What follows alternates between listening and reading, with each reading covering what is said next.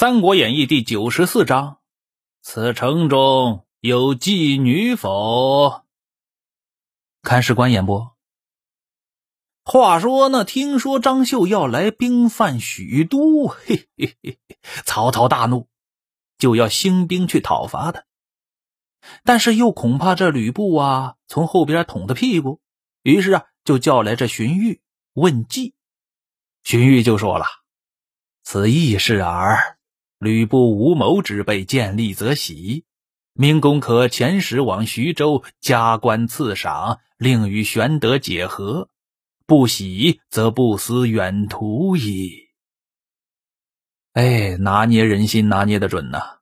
吕布是见利忘义的人，你给他加官进爵，然后啊给他和刘备劝和了，他就不会来捣乱了。曹操呢就说了一个字：善。好，这个意思。于是啊，差奉军都尉王泽，哎，即官告并和解文书往徐州去讫，哎，把这与吕布先给稳住了。一面呢，就起兵十五万侵讨张绣，军分三路而行，以夏侯惇为先锋，军马至御水下寨。这对面的贾诩呀，就劝张绣了。贾诩是张绣手下的谋士，说什么呀？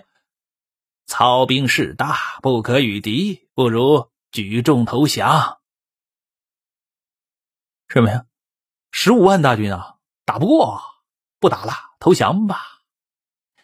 张绣从之。嘿，你看这张绣，贾诩一句话，听了投降啊，好，投投投降，投降，投降，连疑问都没有。所以啊，特别听这贾诩的话，于是就让贾诩到曹操的大寨里边啊。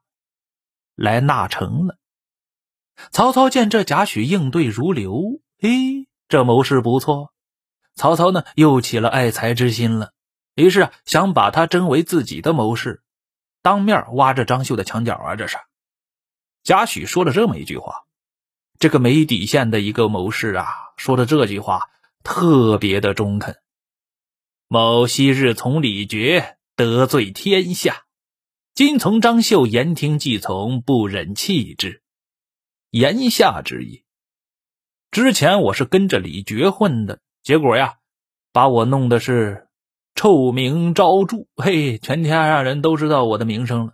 那是啊，人家本来想回西凉的，你一句话把他们又忽悠到长安来了，哎，弄了天下大乱。这就是你这贾诩办的没屁眼的事儿，天下人肯定都知道啊。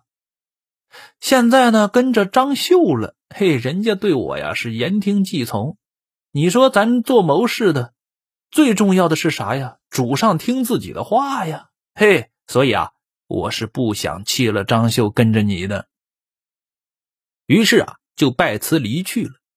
曹操一看，哎呀，嘿，这人不孬，嘿嘿，不错，是吧？后边啊，还是跟了曹操了。话说第二天呢，这张绣就来见曹操了。曹操啊，对待他那是十分的相厚啊，又送礼物，又送钱的，啥啥都送，还封官。于是啊，就引兵到宛城里边屯扎了。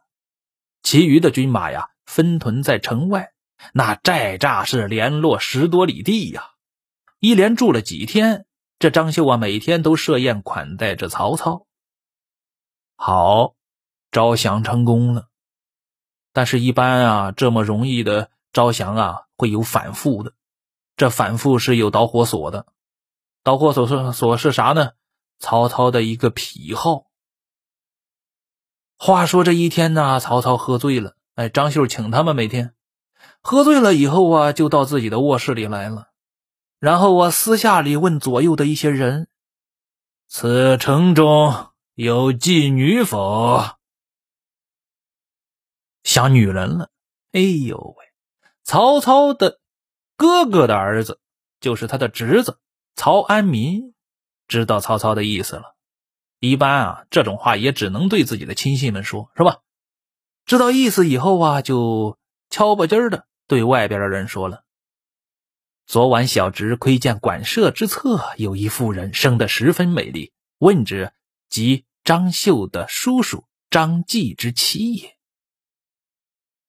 就是张继。”刚死的这个，哎，不是攻宛城啊，自己中箭死了，所以啊，张继的军马才让这个侄子张绣领了吗？他老公死了，老婆还在呢。这老婆她十分的好看。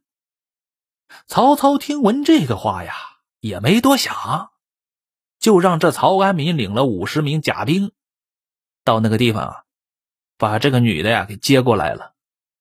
娶到军中以后啊，曹操打眼一看，哎呦喂，哇塞，真他妈好看！哎呀，我侄子的曹安民的审美水平还是不错的啊，很好，很好，很好。问其姓名，啊，妇人就答了：“妾乃张继之妻邹氏也。”哦，邹氏也是在《三国演义》中留下名号的一位女同志啊！哎，美呀，很赛呀！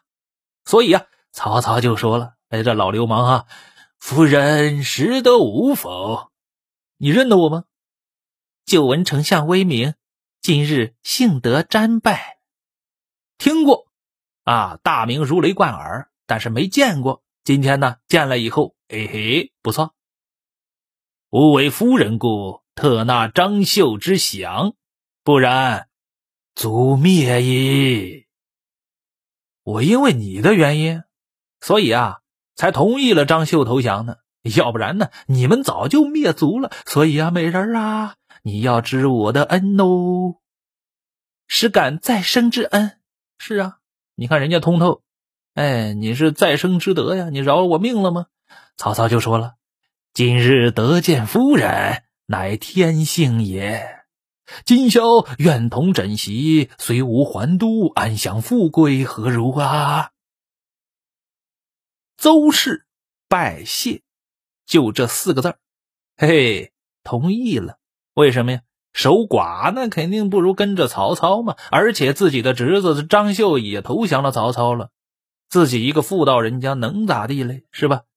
哎，再说了，人家曹操长得也不错，又是雄才大略的，他也，比张继要强啊！哎呀，英雄啊，美女爱英雄，没啥可说的。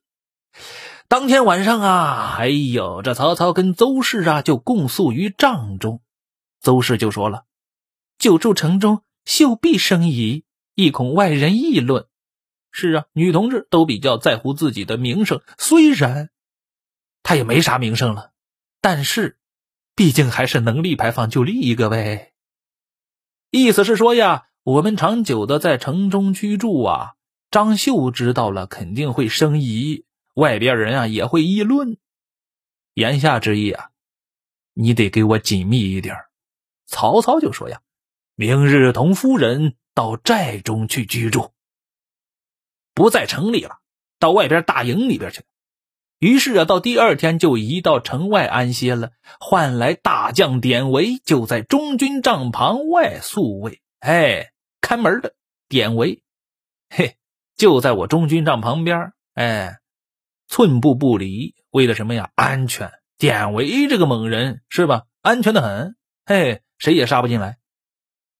然后啊，他人飞凤呼唤，不许折入，没有我老曹的命令，哈哈，管你什么大事都不能进来。因此啊，内外不通。曹操每天与邹氏取乐，就不再想着回军的事儿了。但是话是这么说的：天下没有不透风的墙，而且呀，你拐带着人家邹氏，哎呀，这进城出城的啊，这欢欢乐乐的。好事不出门，坏事传千里，能不知道吗？张绣的家人呢，就秘密的报告给张绣了，说你的大娘啊，就是婶婶呐，被曹操给睡了。你还在这儿安安稳稳的，也不想也，没有想法吗？张绣大怒啊！曹贼辱我太甚！是啊，你睡我，睡我家长辈是吧？我曹嘞，哎，是吧？那肯定是生气呀。这就不说其他，不说是你的生理需求了，这是在折辱我张绣啊！你找谁不行啊？这城里边还能没个美女？你非要找找找找找找我长辈？你啥啥啥啥意思？这不就奔着我来的吗？往我里往我头上，这是戴的不是绿帽子了？